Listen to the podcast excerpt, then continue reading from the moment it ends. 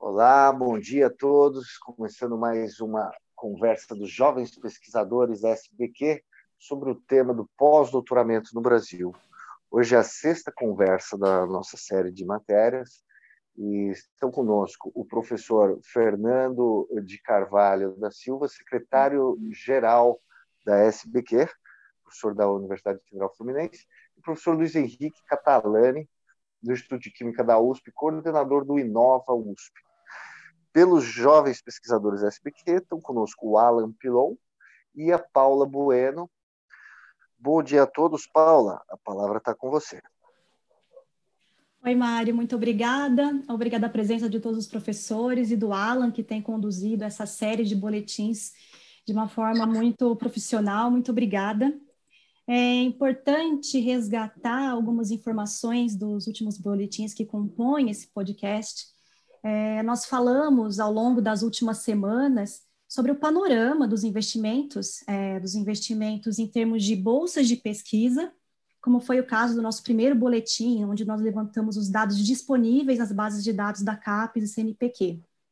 Além disso, de uma forma continuada, né, de obter esses dados, essa semana nós consultamos a CAPES sobre o panorama, né, as perspectivas para 2021, e ela pôde informar que ela concedeu 5.336 bolsas de pós-doc em 2020, sendo que 240 delas foram para a área de química, mas que eles não têm nada a dizer sobre 2021.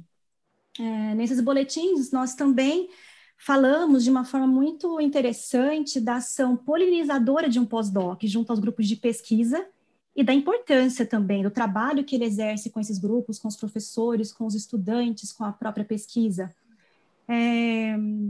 Nós também, em um outro boletim, incluímos o tema fuga de cérebros, que é um tema geralmente polêmico, né? Geralmente pós-docs ou cientistas que são absorvidos por grupos de pesquisa no exterior, que é importante mencionar, eu sempre comento que são grupos em que nós, brasileiros, somos muito bem-vindos e também muito bem preparados para o trabalho.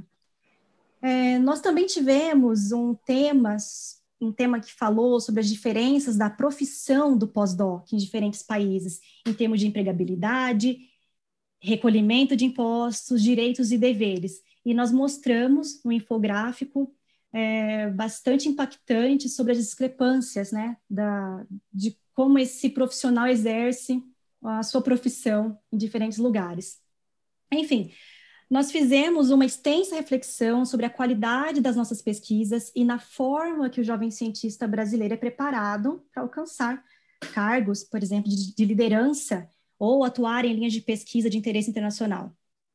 Mas também nós trouxemos algumas boas perspectivas, logicamente, perspectivas promissoras de novas oportunidades no Brasil, a exemplo da realidade que é cada vez mais crescente das startups, spin-offs, por exemplo.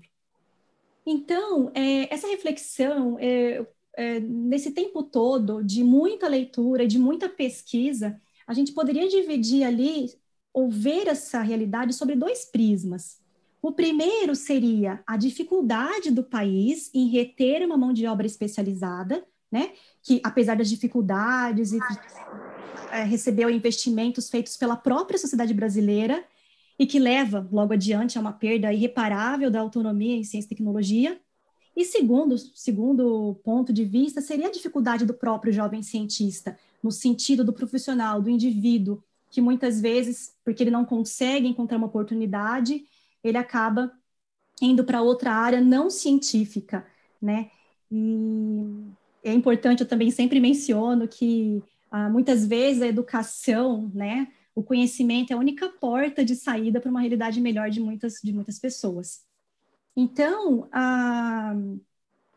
essa ação, né, da SBQ junto com a SBPMAT, ela teve como objetivo principal jogar luz sobre essa realidade, né? Ela foi impulsionada pelos sucessivos cortes, investimentos, incluindo, inclusive, a diminuição das bolsas de pós-doutorado, e sem contar na significativa piora do cenário causada pela pandemia de COVID-19, que é impossível não mencionar, né? Um exemplo de, como que eu diria, de consequência foi, por exemplo, a suspensão de concursos públicos, que tem sido, né, ao longo dos anos, um dos principais nichos de retenção do pós-doc, né, no Brasil, mas nós também vemos que existem outras possibilidades e foi por isso que foi importante discutir. Então, nesse último boletim dessa série, né, eu gostaria de ouvir os nossos convidados para que a gente fizesse um balanço do que foi discutido, né, algumas outras perspectivas. Então, é por isso que eu, mais uma vez, agradeço imensamente a presença do professor Luiz Henrique Catalani e também do professor Fernando Carvalho. Muito obrigada. E, Mário, eu passo a palavra para você. Obrigado, Paula. Professor Fernando, diante de tudo isso que a Paula contou, a gente tem um cenário em que aquele profissional que é o profissional mais bem preparado do Brasil, que é o profissional que depois da graduação passa por 3 etapas de refinamento, né, do seu aprendizado, do seu conhecimento, ele tem dificuldade de encontrar portas abertas, de encontrar trabalho. Ao mesmo tempo, ele é muito bem aceito em qualquer lugar do mundo. É uma situação... que não faz muito sentido. Como é que a SBQ enxerga tudo isso? O que a SBQ pode fazer e o que o associado da SBQ pode fazer para a gente melhorar esse ambiente da pesquisa científica no Brasil? Oi, Mário. Bom, primeiro, parabéns, né? O SBcast tem feito enorme sucesso, a gente tem ouvido cada vez mais coisas boas e, de certa forma, é um canal bem interessante, porque você pode acessá-lo de qualquer lugar, né? No carro, indo para o trabalho, fazendo uma corrida, andando de bicicleta, uma caminhada. Então, assim, eu acho que hoje é o canal de comunicação da SBQ, que eu tenho certeza que deve ser o mais acessado, né? Então, antes de mais nada, eu te parabenizo por isso e te agradeço novamente a oportunidade, né, de estar aqui falando, contribuindo um pouco sobre um assunto tão importante.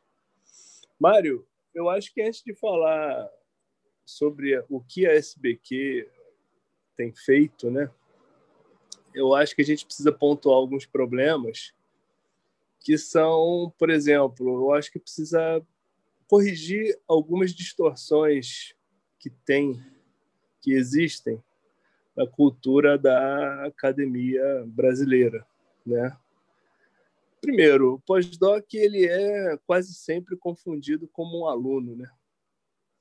Eu canso de ouvir por aí o aluno de pós-doc. Nossa, já é um profissional para lá de formado, né? Vou dar um exemplo da minha universidade. O que aconteceu uma vez foi que começaram a controlar o acesso, né, no prédio, e os alunos apresentavam carteirinhas com as suas matrículas, os professores seus crachás, e o pós-doc não tinha nada.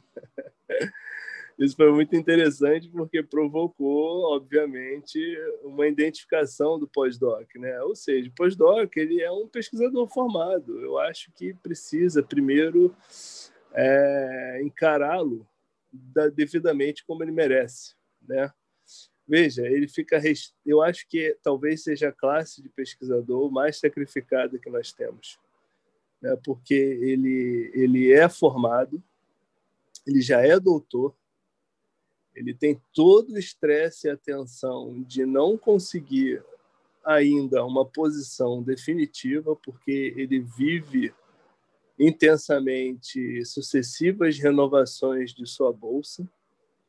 Ou seja, para piorar, é uma bolsa, são 12 parcelas apenas, aquele 13º que todos nós sabemos que é merecido do trabalhador, ele não tem as férias, etc.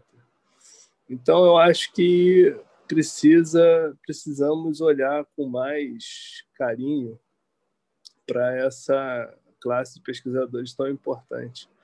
E essas distorções ficam cada vez mais expostas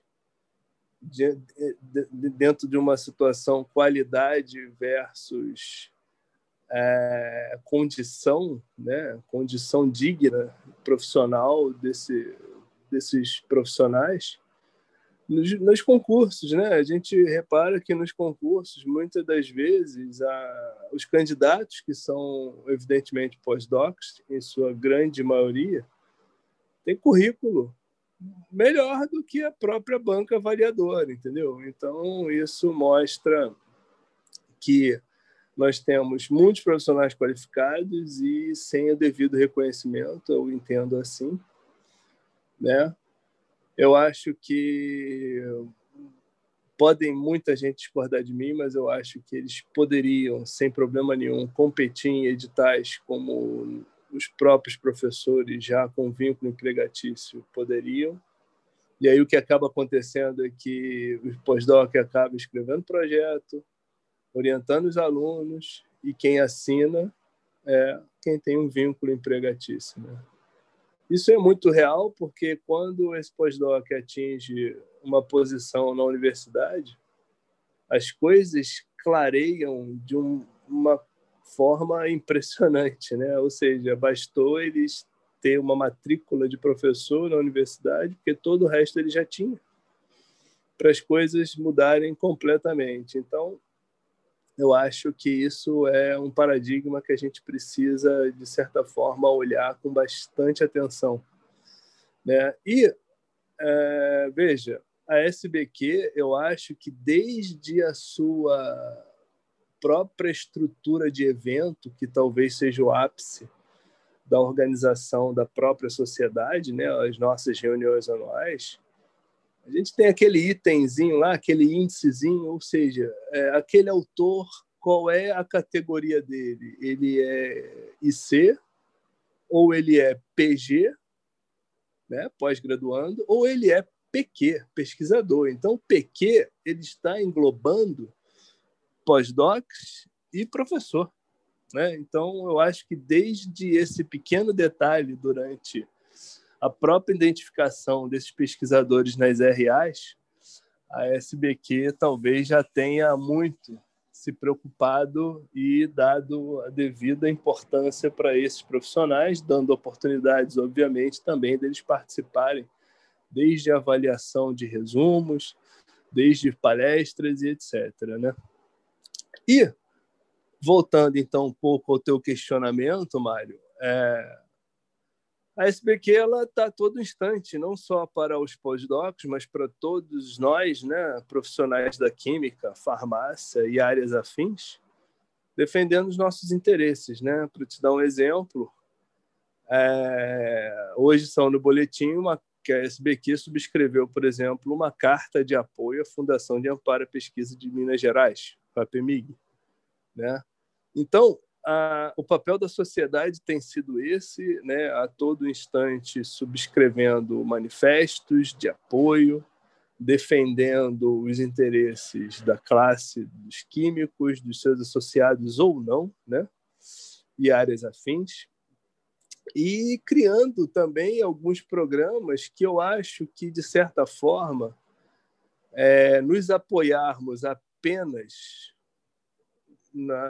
no governo federal ou estadual, ou seja, na iniciativa pública, né? Nos apoiarmos apenas nesses órgãos é um tanto quanto perigoso. Isso está sendo colocado à prova, né? Porque, por exemplo, as escassez de bolsas estão ferindo seriamente esses profissionais e todos os outros que dependem das bolsas, né? Então, por exemplo, a SBQ criou há alguns anos atrás o SBQ Acelera, né, por exemplo, de maneira a identificar profissionais com um espírito empreendedor, por exemplo, fugindo um pouco dessa cultura e dessa dependência de bolsas de estudos, de pesquisa, de órgãos públicos, né? Não vou me aprofundar muito nesse assunto, porque eu tenho certeza que nosso amigo Lick vai falar com muito mais propriedade sobre esse assunto, mas eu acho que a gente precisa, já estamos atrasados, inclusive, a tentar diversificar um pouco mais e criar nichos de oportunidades para poder absorver essas pessoas, né? Porque, de certa forma, do jeito que está e como sempre esteve, né? Ou seja, toda essa dinâmica, defendeu o doutorado, vai atrás de uma bolsa ou de uma FAP ou do governo federal, e depois investindo tempo na competição de uma vaga numa instituição pública, seja universidade ou instituição de pesquisa e etc., né? A gente repara já há algum tempo que o número de pessoas formadas já não é mais condizente com os números de vagas ofertadas, né? Então, a competição está cada vez maior e a gente tem toda essa retenção de grandes profissionais, seja da química ou qualquer outro. E como muito bem foi colocado durante a série de reportagens, né, dos jovens pesquisadores sobre todo esse problema dos pós-docs. Tá certo. Muita coisa aí para... É interessante isso que você lembrou. Você contou uma história que eu queria perguntar aqui, uma curiosidade. Esse pós-doc que não tinha carteirinha, não... quer dizer, ele não era visto nem como aluno, nem como... Ele era um ninguém na universidade, né? A gente brincava, né? O pós-doc é o limbo. Isso não aconteceu, não por cultura em pontual da universidade, mas eu tenho certeza que muitas outras. Foi um caso curioso que chamou a atenção nesse sentido, né? E, obviamente, foi muito fácil resolver. Criou-se uma identificação, uma carteirinha para o pós-doc e tal.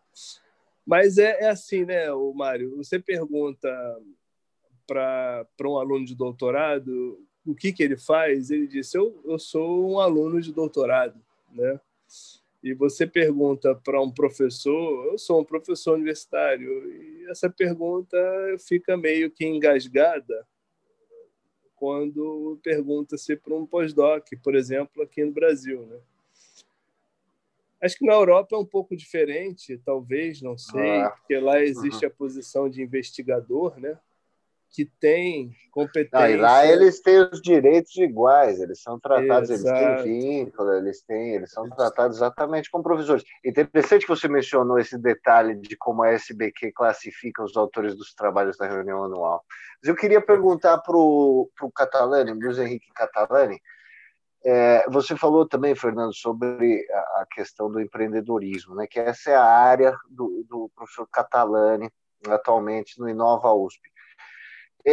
Empreendedorismo é mesmo a saída, professor? Qual que é a sua visão? Como é que vocês têm trabalhado essa questão no Inova USP? Mário, muito obrigado. Legal estar aqui de novo com você no SBcast, meu segundo SBcast. Pode me chamar sempre, adoro vir aqui. Fala aí, Fernando, tudo bem? Paula, Alan, tudo bem?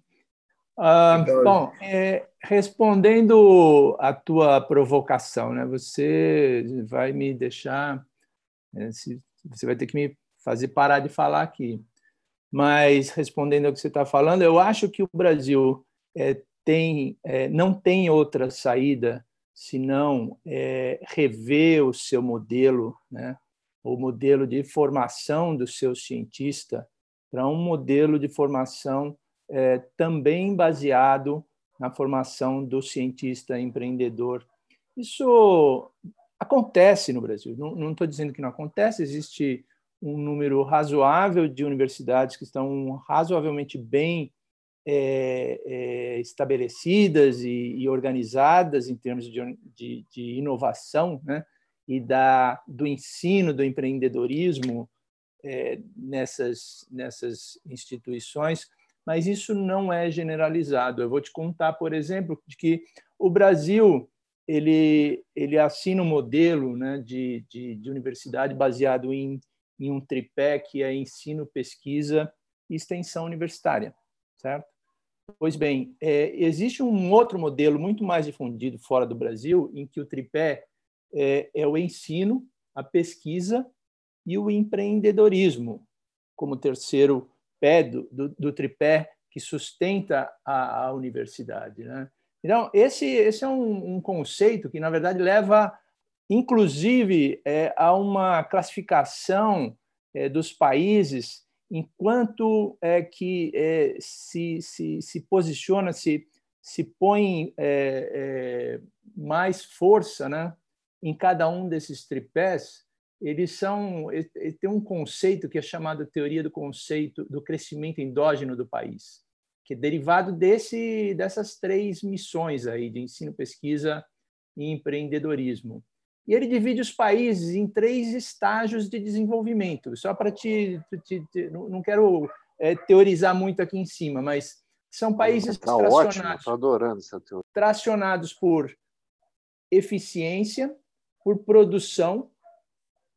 Produção seria o mais básico, seriam aqueles países que são tracionados apenas pela sua produção, pela eficiência e tracionados pela inovação. E existe um paper que eu li, que não é muito antigo, tem uns poucos anos aqui, em que os autores fizeram uma avaliação em 77 países e eles chegaram à conclusão de que o capital humano gerado nas universidades, ele é o preditor por excelência desse desenvolvimento. Esse é o primeiro ponto que eles levantaram, né? E que, mais ainda, que a atividade de pesquisa, certo? Ela é principalmente avaliada, ela é, digamos assim, o motor, né, de tracionamento dos países que estão mais elevados em eficiência e inovação.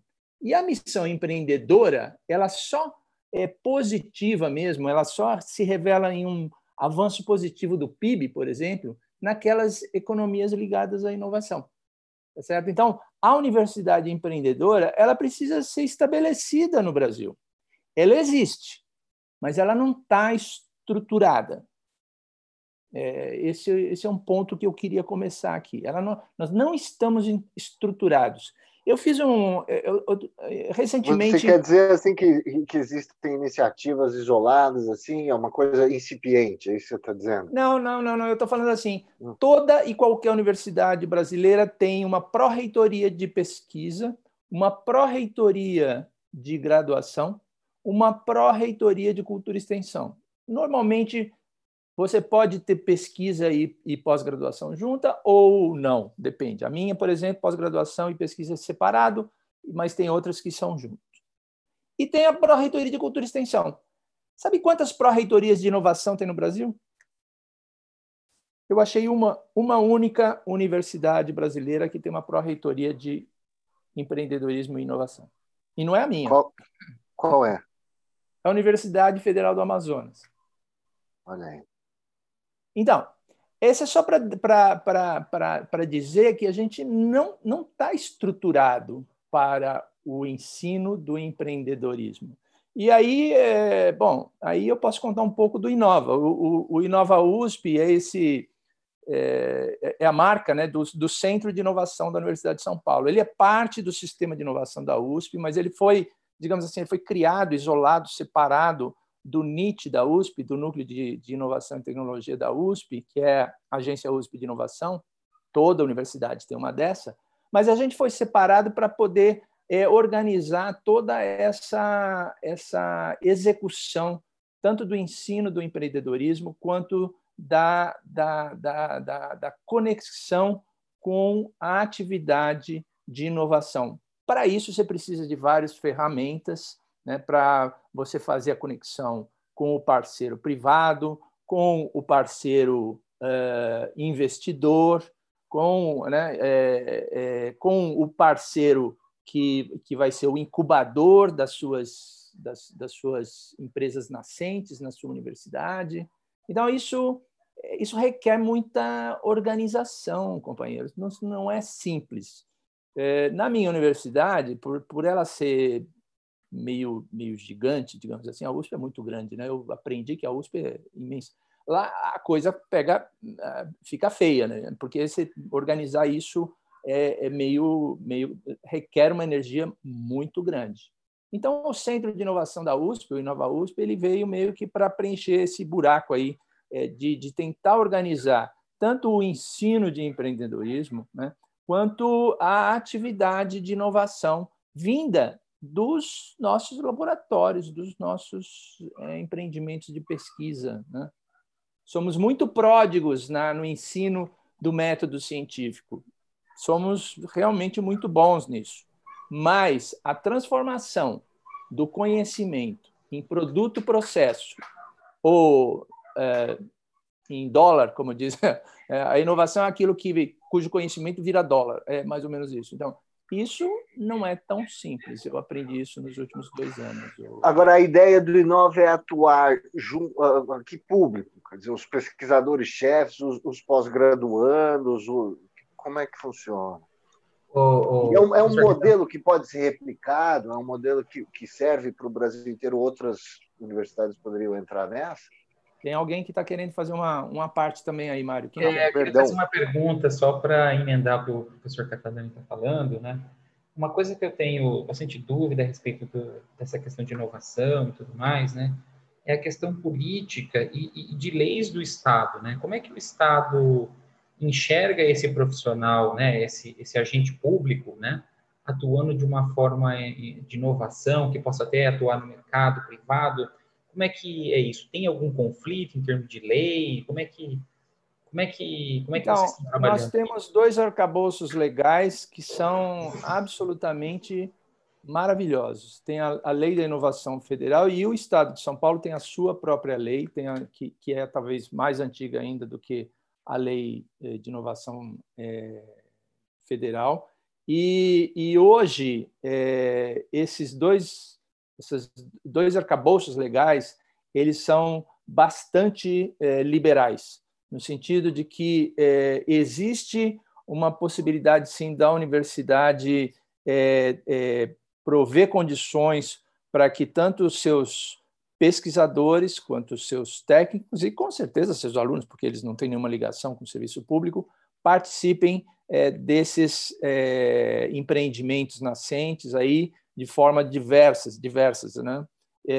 A minha própria unidade recentemente, o que falta, Alan, é as universidades despenderem alguma energia para a normatização interna dessas potencialidades que a lei permite. A universidade, como eu te falei, ela não gasta energia nisso. Então, muitas vezes você diz assim, não, na minha universidade não pode. Não é que não pode, a lei permite, só que a tua universidade não foi devidamente normatizada e captou internamente essas possibilidades legais que a Lei de Inovação do Estado permite. Então, o que o docente da USP, por exemplo, não pode? Ele não pode ser o gerente executivo da empresa nascente, mas ele pode ser um colaborador. Ele pode ter participação na empresa, ele pode ser parte dono da empresa, mas ele não pode ser o gerente, certo? Então, tem várias coisas que a Lei de Inovação permite, mas que a universidade ainda não adotou, não digeriu, né? E isso é uma tarefa que hoje está acontecendo muito forte na USP. A gestão atual da nossa agência USP de Inovação está trabalhando muito para limpar a área dessas normatizações. A gente já avançou bastante, mas ainda tem muita coisa ainda para melhorar, tá certo? Isso, então, respondendo à tua pergunta. Mário, você tinha feito uma que eu perdi, no final eu acabei me focando no Alan, qual que era? Ops. Mário, perdemos o Mário aí, mas eu vou continuar. Então, Não, perdão, eu estava no mudo aqui. A pergunta era o seguinte, se o modelo do Inova é replicável, como ele funciona, se o público dele é o pós-graduando, é o professor pesquisador. Então, a proposta do Inova USP é tentar organizar todo o setor, desde o ensino do empreendedorismo na graduação, né? Então, nós temos várias iniciativas dentro do Inova USP que já aponta para o aluno de graduação. Você inclui na grade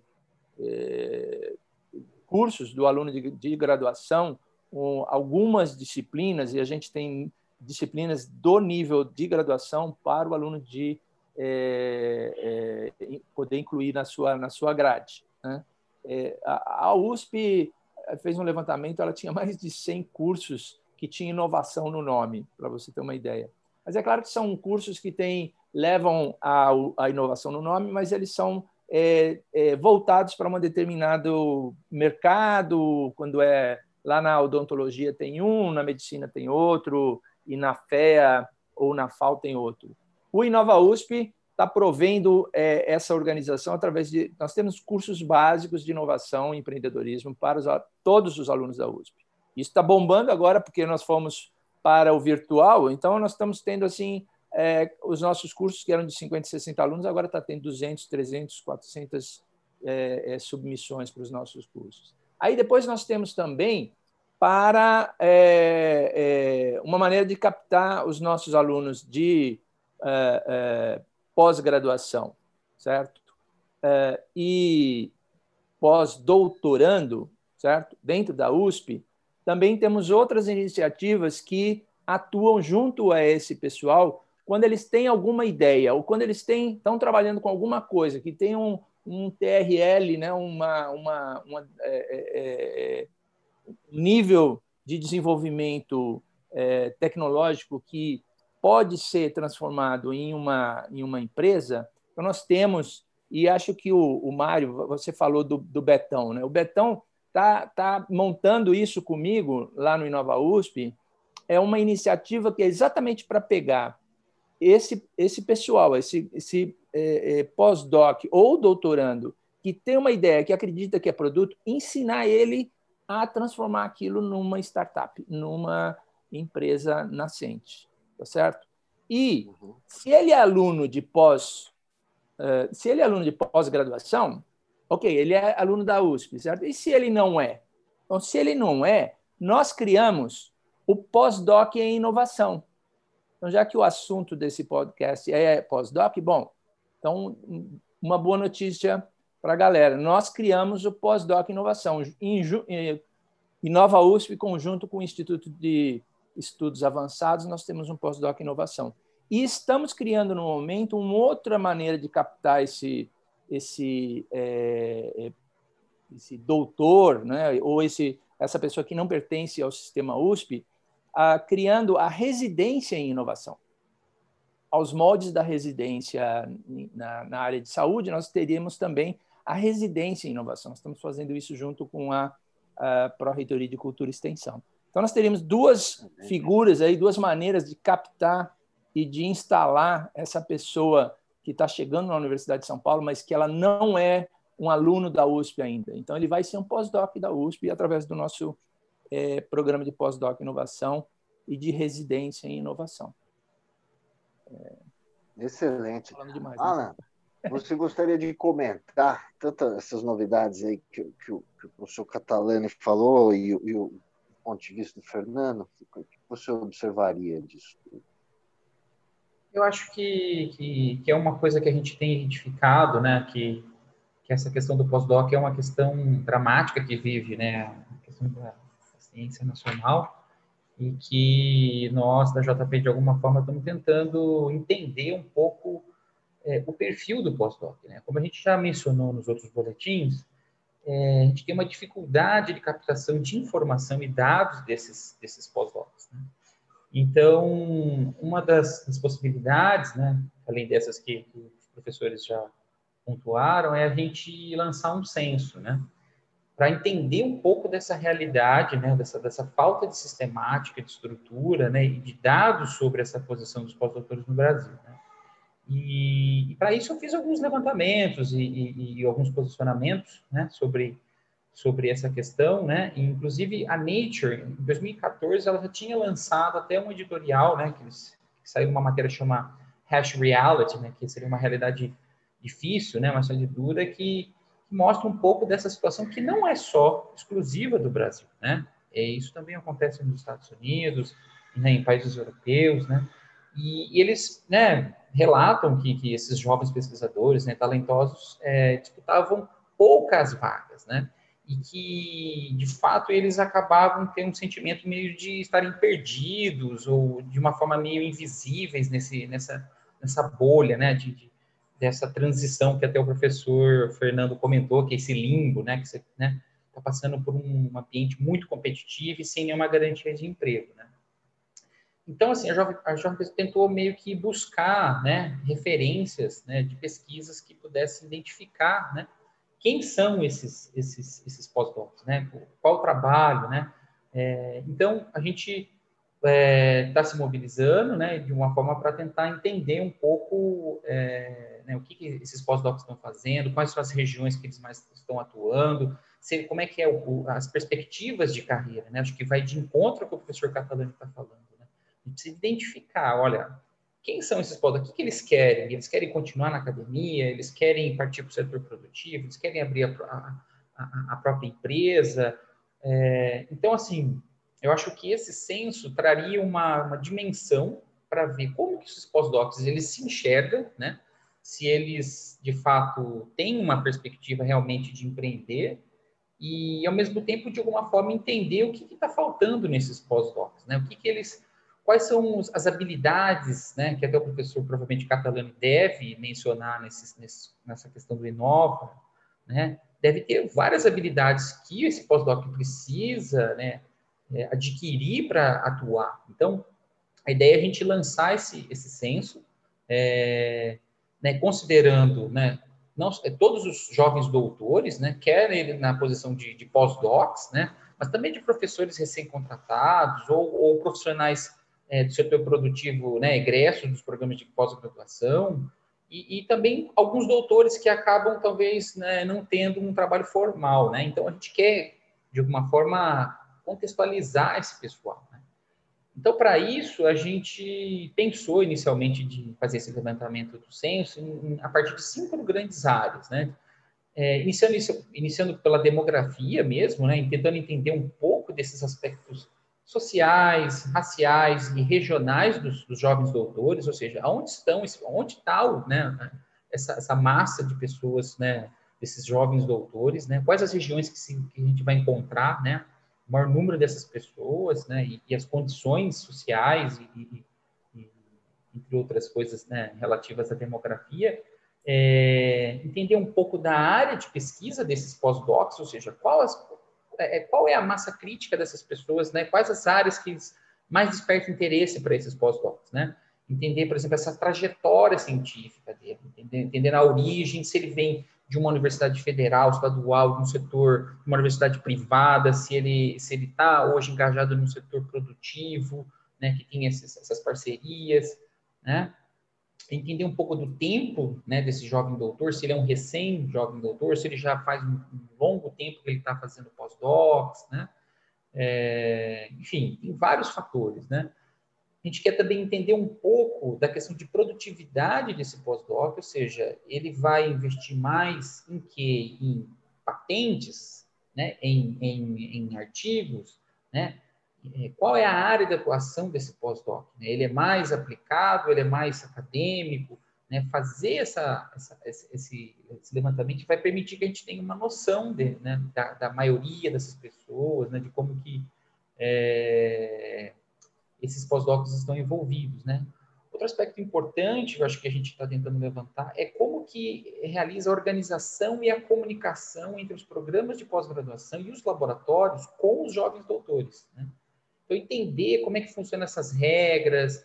Eu acho que os jovens doutores, às vezes, eles ficam um pouco perdidos, não sabem exatamente até que ponto eles podem atuar dentro da universidade, né? Isso é uma coisa que até esse trabalho que a gente acabou avaliando na Nature, a grande maioria dos pós-docs não tem muita dimensão de até onde, quais os limites, quais são as regras, né?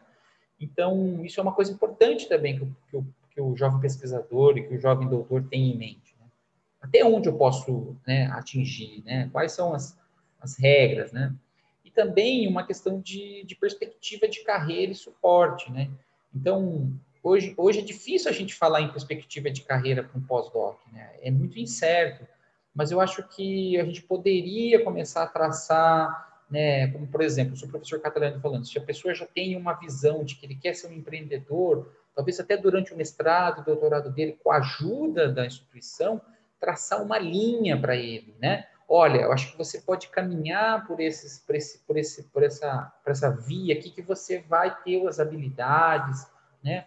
os requisitos, talvez, para você chegar lá no final e ter a capacidade de exercer esse papel, né, de empreendedor, etc.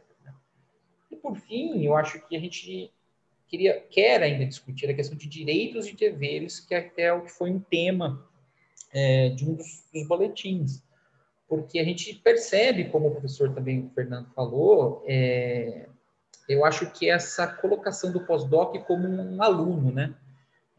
Como eu tenho um amigo que sempre fala, aluno vem de alumine, né? Que é o sem luz, né? A gente já começa por essa visão, né? Que parece que pessoas que precisam de luz, né? Para se expor. Na verdade, o pós-doc ele já é um profissional. Então, eu acho que os jovens pesquisadores eles têm que se posicionar de uma forma como profissional. E isso, de uma maneira, inevitavelmente, vai demandar questões de deveres e também de direitos, né? Ou seja, a questão da profissionalização da categoria vai exigir recolhimento de impostos, né? Talvez jornadas de trabalhos monitoradas de alguma forma ou algum tipo de avaliação desse pós-doc, etc., né? Além dos relatórios, né?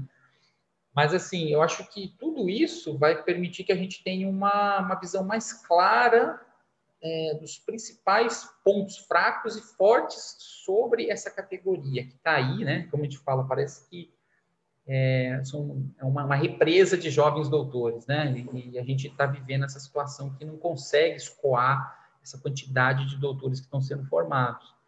Então, é mais ou menos isso. A gente está tentando, talvez, trazer uma luz aí nessa questão dos jovens doutores, como é que eles podem, de uma maneira, ser entendidos e compreendidos, e como que isso, de alguma maneira, possa refletir nas agências, nas instituições públicas, né, nas questões políticas que possam, né, ajudar, de alguma forma, a entender isso daí. O censo é uma iniciativa excelente, Alan. O professor Fernando está com a mão levantada aqui para falar alguma coisa. Eu achei que você não fosse ver, mas funcionou. Eu acho que muito importante a fala do Lick, né, e do Alan agora. Eu acho que também há distorções dentro da cultura, né, universitária a se corrigir também, né?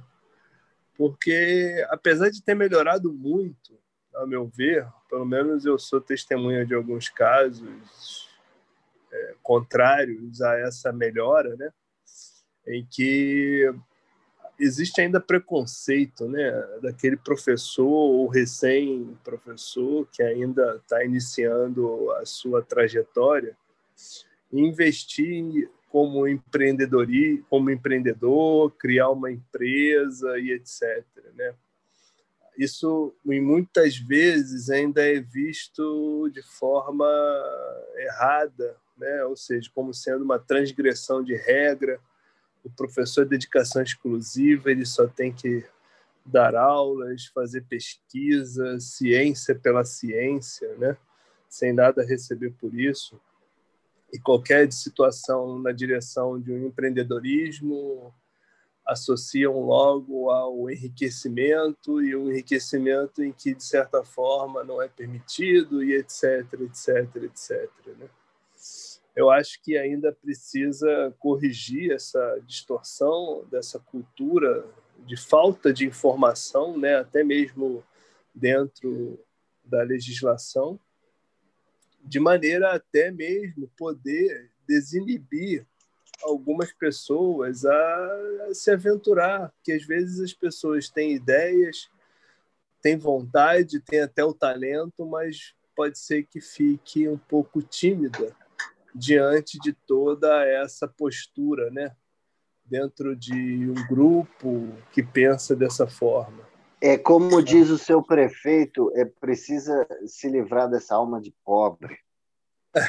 Pode ser. O professor Catalani está com, acho que ele quer observar aqui. Olha, pode pedir a parte sem levantar a mão aqui, estamos todos entre amigos. Não, de boa, não. Eu não queria, eu queria ver o Fernando terminar e eu pegar a sequência. Você terminou, Fernando? Sim, eu achei também, né, o Lick, muito interessante, só para finalizar, a tua notícia de que existe um pós-doc em empreendedorismo, porque O pós-doc, ele, via de regra, ele é um cientista, digamos assim, rato de laboratório, né? Ele só conhece aquele universo. Então, ele passou tantos anos da carreira dele estudando fronteira da ciência experimental e etc. E ele não sabe nem aplicar e nem onde, né? Então, essa formação... Vê, a gente está falando de um profissional de 6 anos de estudos de pós-graduação, mas talvez uns 5 de graduação e algum ano ou outro de pós-doc, eventualmente num pós-doc acadêmico, essencialmente, né? Então, é uma pessoa que vê a mesma coisa da mesma forma há muito tempo, né?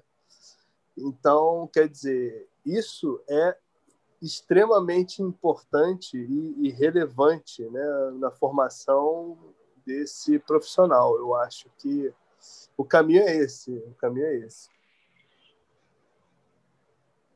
Bom, eu ia só acrescentar, Fernando, eu concordo plenamente contigo, né? Eu acho que, assim, do lado do doutor, ou quase doutor, ou pós-doutor, e tem o lado do orientador dele, que deveria ter propiciado a ele um outro tipo de educação, uma educação mais na área de ciência mais aplicada, ou na área de ciência mais empreendedora, e ele tem esses resquícios, né, do século passado, aí, onde ciência básica não se mistura com ciência aplicada, o que hoje em dia eu dou por terminado essa fase, né? A gente não tem mais essa fase. Ciência pesquisa e ciência aplicada e ciência básica, elas não se conflitam mais. Isso é passado. Então, se alguém em algum lugar no Brasil ainda está lamentando por ter essa diferença ou por sentir essa diferença,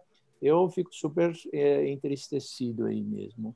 Mas eu queria dar um pitaco no que o Alan falou. Alan, você falou sobre as habilidades e você falou muito sobre o pós-doutor ou o doutor que vai em direção a ser um empreendedor.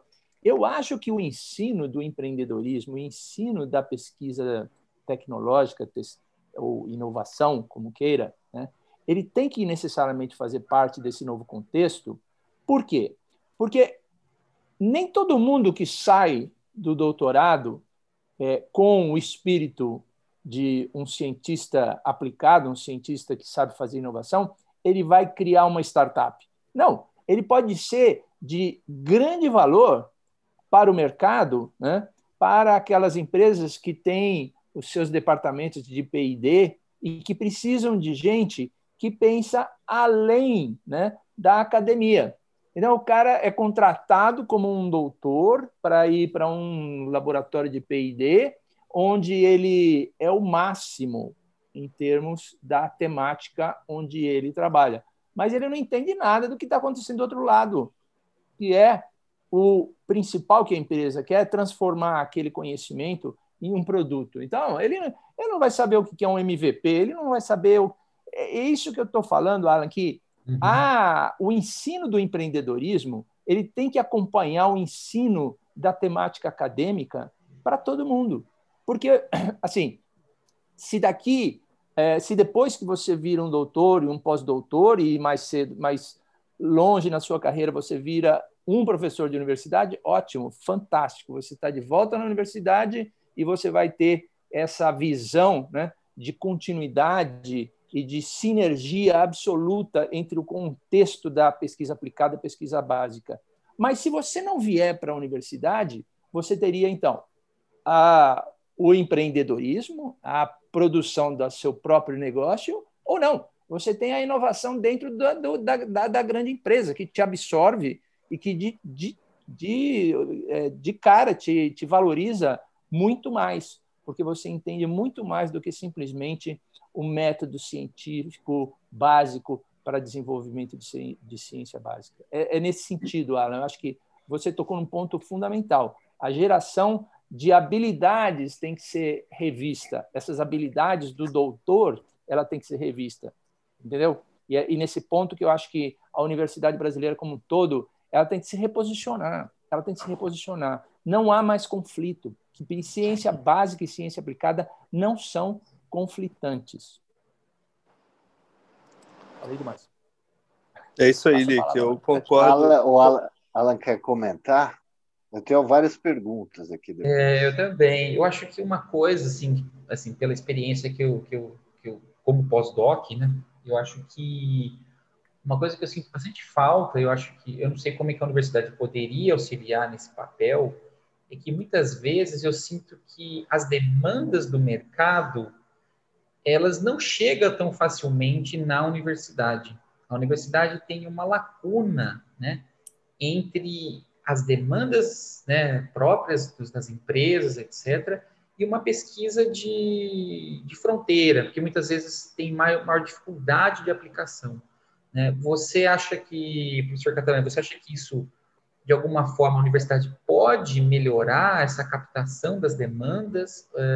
Como é que isso poderia ser feito? A partir do momento que você tem um sistema de inovação e empreendedorismo bem estabelecido, e eu não estou falando super duper, não, eu estou falando bem estabelecido, você vai acabar tendo contato com as empresas que assim querem fazer uso da mão de obra para a inovação. No Inova USP, eu vejo assim, a empresa chega na Universidade de São Paulo, ela quer fazer um contrato, um convênio que envolve desenvolvimento de tal e tal tecnologia, mas metade do interesse dela, companheiro, é garimpagem de mão de obra qualificada. Inevitavelmente, por trás de qualquer parceiro comercial que chega através do nosso sistema, eles vêm com um olhar de RH, de busca de talentos, tá certo? Então, voltando ao que você está falando, na área de química, né, então, hoje eu tenho plena consciência de que isso é padrão na área das engenharias, tá? Isso, sem sombra de dúvida. Na área de software, então, nem se fala. Na verdade, eles brigam. A área de software me dá a impressão de que as empresas, elas propõem qualquer negócio para fazer com você, qualquer projeto, porque elas querem conhecer quem que você tem por perto, certo? Então, eles vêm mais para garimpar do que para desenvolver inovação com você. E na área de ciências farmacêuticas e químicas, eu acho que a gente está devendo um pouco. A Universidade de São Paulo está devendo um pouco. Outras universidades, nem tanto. Eu vejo, por exemplo, a Unicamp, ela tem um grande apelo na área de química, e tem vários convênios com várias empresas de química. A USP tá melhorando muito mais na área de química.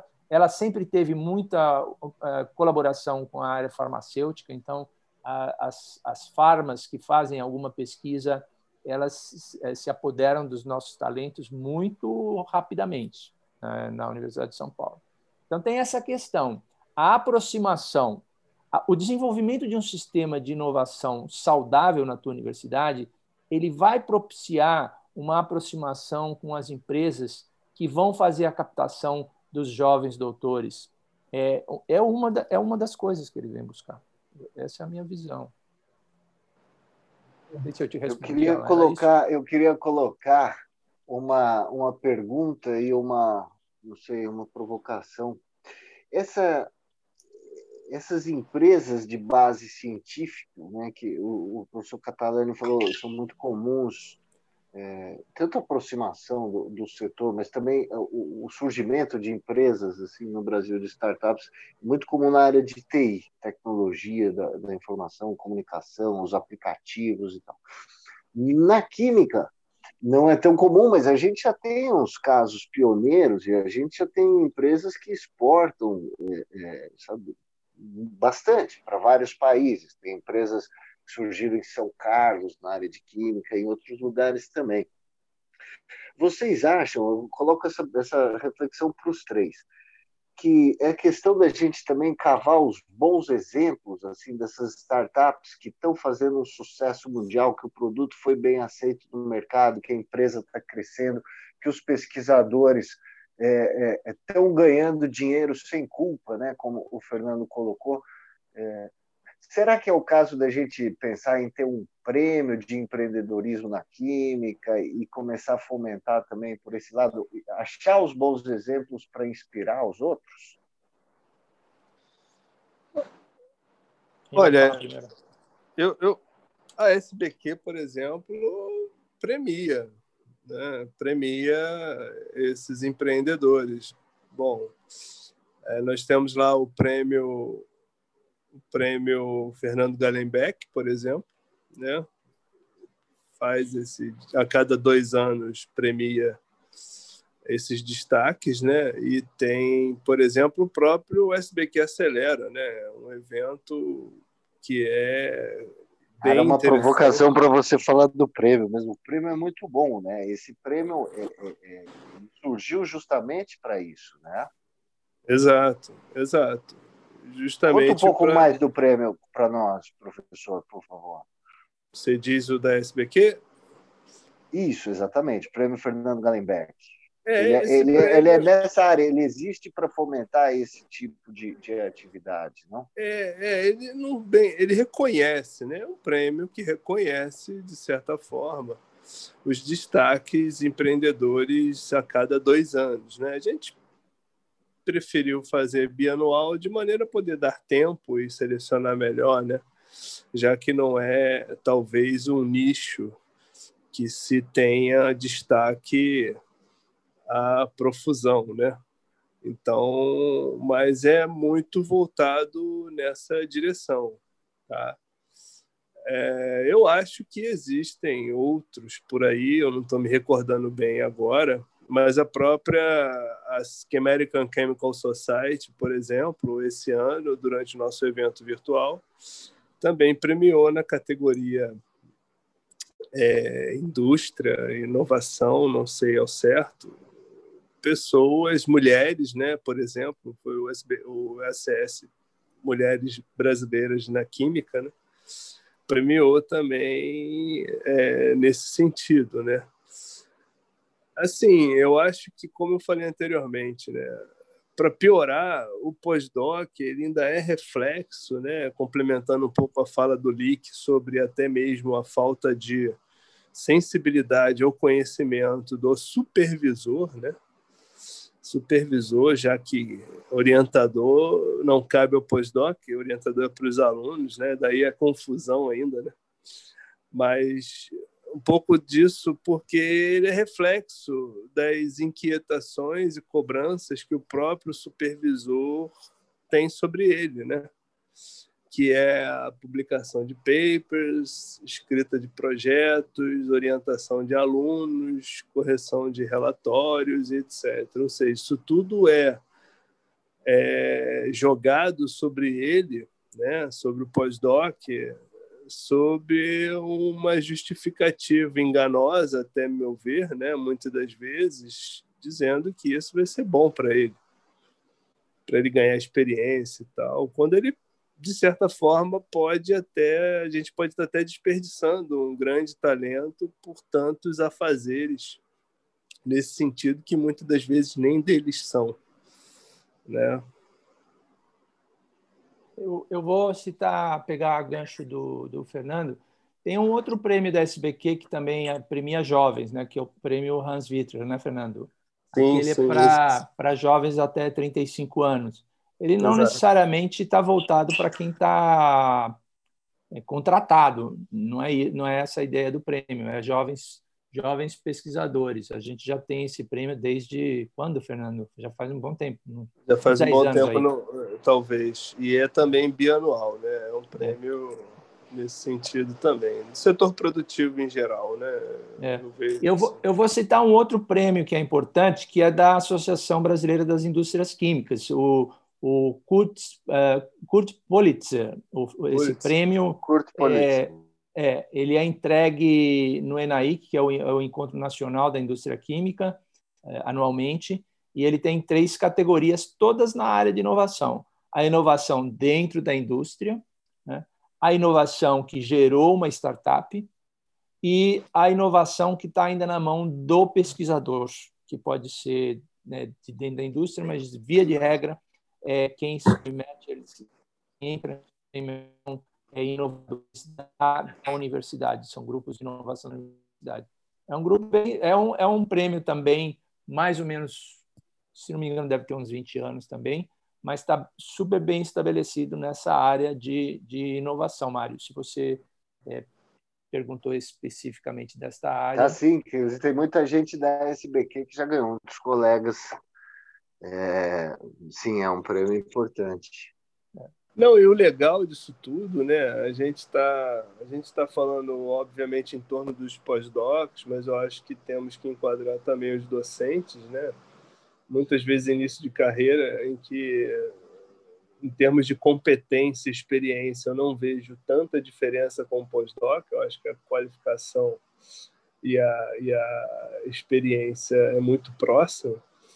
A gente tem as FAPES, né? Eu posso falar aqui da Faperj, do Rio de Janeiro, que tem continuamente já abrindo editais, incentivando startups, e existe toda uma competição, né, para a seleção dos projetos, muito diferente da seleção tradicional, né, que é todo ele numa análise de um projeto escrito e etc. Mas essa seleção desses projetos de startups, por exemplo, é feita em duas fases, né, onde é toda uma situação inicial, né, e depois tem a apresentação oral, o formato daqueles bem dinâmicos, né, onde existem até a presença de investidores, né, de maneira a poder selecionar projetos, e certamente os que ganham o apoio, né, acabam saindo dali concretizando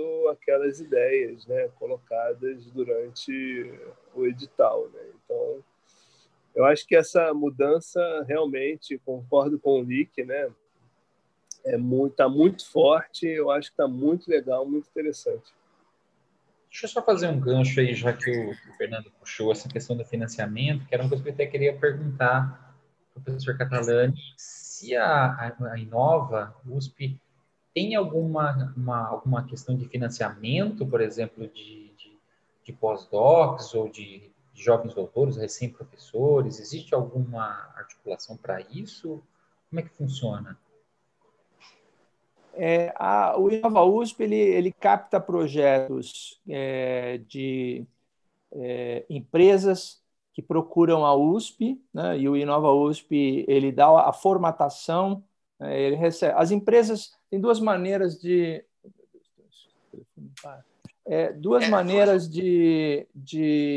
você captar projetos. Ou você provoca o projeto de dentro da USP para fora, ou o projeto vem de fora da USP para dentro, né? Então, o Inova USP tenta atuar nas duas pontas. O empresário que chega na USP tem alguma proposta, a proposta dele envolve 1, 2, 3, 4 unidades da USP, é um projeto que envolve disciplinas de computação, mas também envolve robótica, mas envolve também, sei lá. Então, o Inova USP ele faz a formatação desse projeto. E uma vez formatado, esse projeto vai precisar de mão de obras, né? Então, ele envolve os laboratórios que são convidados a participar desses projetos, e esses laboratórios acabam pedindo, né, para esse projeto financiamento para mão de obra. E aí o projeto acaba financiando doutores, mestrandos e pós-docs e também outros pesquisadores de fora. Isso não tem nenhuma limitação, o projeto tem que ser resolvido. E tem o outro lado é a USP, o projeto da USP que gera a demanda por um financiamento. Então, aí você teria, por exemplo, empresas nascentes de dentro da USP que vão em busca de financiamento, que pode ser através de um PIP, né? Pode ser através de um investidor anjo, pode ser... Então, o Inova USP também é o hub que agrega essas pessoas, os interessados, os alunos, os docentes que chegam através do Inova USP e precisam de dar formatação para isso, e a gente tem contato, então, com os financiadores. Dentro do Inova USP, a gente tem alguns financiadores de grande porte, O Itaú, por exemplo, está dentro do Inova USP, tem um projeto em colaboração com a gente lá. Mas tem vários outros investidores anjos que fazem parte do contexto ali do Inova USP e muitas vezes a gente produz hackathons, coisas do gênero, para fazer a apresentação dos projetos nascentes de dentro da USP.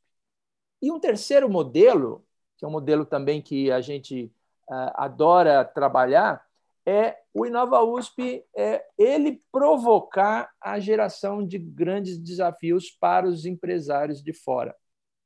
Então, você tem aí empresas que a gente se aproxima das empresas, né, para fazer uma busca de uma interação, se propõe a descobrir os pontos de contato, aquelas dependências ou interdependências, né, de um lado do outro, o que eu posso te dar, o que você precisa de nós, e aí você gera grandes projetos e a empresa vai em busca de ações, de financiamento, através da lei, de fundos setoriais, ou através de FAPESP, através dos centros de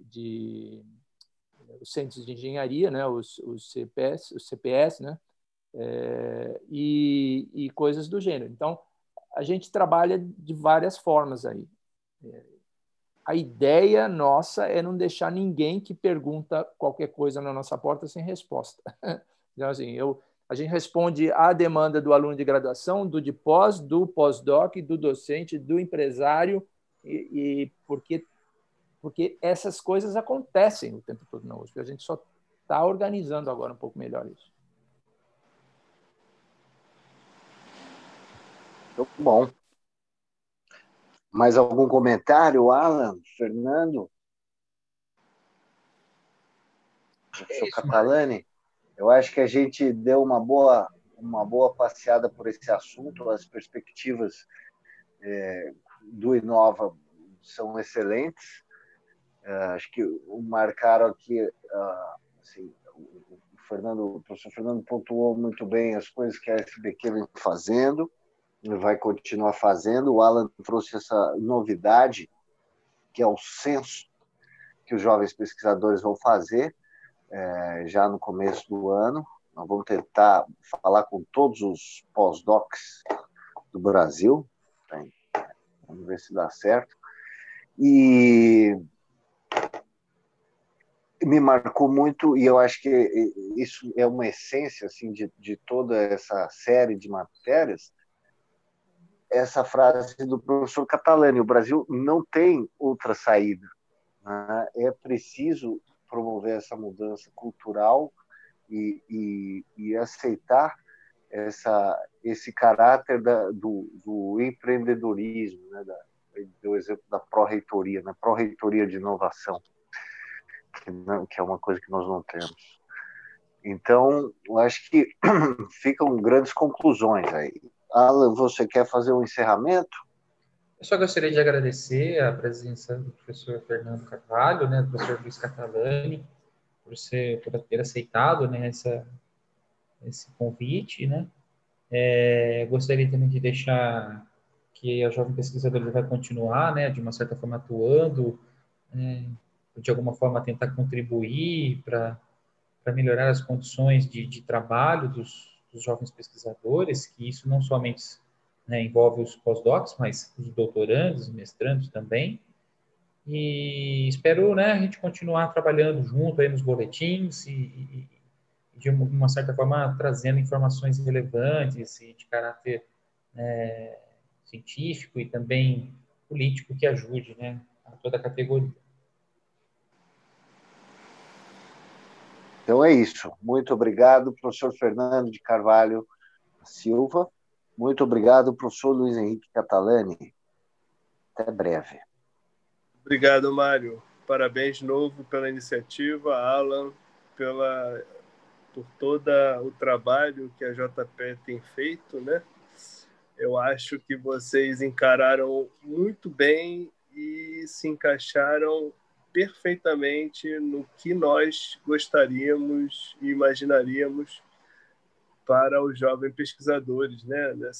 Esse braço da SBQ que tem sido tão importante, que além de tudo isso, né, gente, eu acho que o JP tem por objetivo identificar novas lideranças, né, porque a SBQ precisa muito disso, né, de maneira a oxigenar a sociedade, né, com pessoas tanto comprometidas e inclusive com o espírito institucional, né, que a gente sempre vem tendo. O LIC já fez parte da SBQ, eu estou agora, mas amanhã não estarei mais, então a gente precisa sempre dessa renovação. Eu acho que o JP está aí justamente para nos ajudar a fazer também essa renovação. Tá? Eu agradeço, Mário, a oportunidade novamente. E como o Lick falou, pode me chamar quantas vezes você quiser, que eu gosto muito do SBcast. Beleza, eu vou falar um tchau também aqui, Mário. Um grande abraço para você, para o Fernando, para o Alan. Eu adoro vir aqui conversar com os colegas da SBQ que vão nos ouvir. Na verdade, eu queria declarar aqui o meu... A minha saudade imensa de ter um evento da SBQ para encontrar todos vocês que estão nos ouvindo, encontrar também o Fernando e encontrar você aí, Mário. Estava conversando com o Romeu, quando é que a gente vai poder ter um novo evento da SBQ, um novo congresso? Espero que seja em breve, gente. Eu estou realmente com muita saudade de estar num congresso da SBQ. Vejo vocês todos no próximo deles aí, presencialmente. Legal, um grande abraço. Mesmo. Tá? Tchau, tchau. Isso aí, um abração. Abraço para todos, gente. Obrigado. Tchau.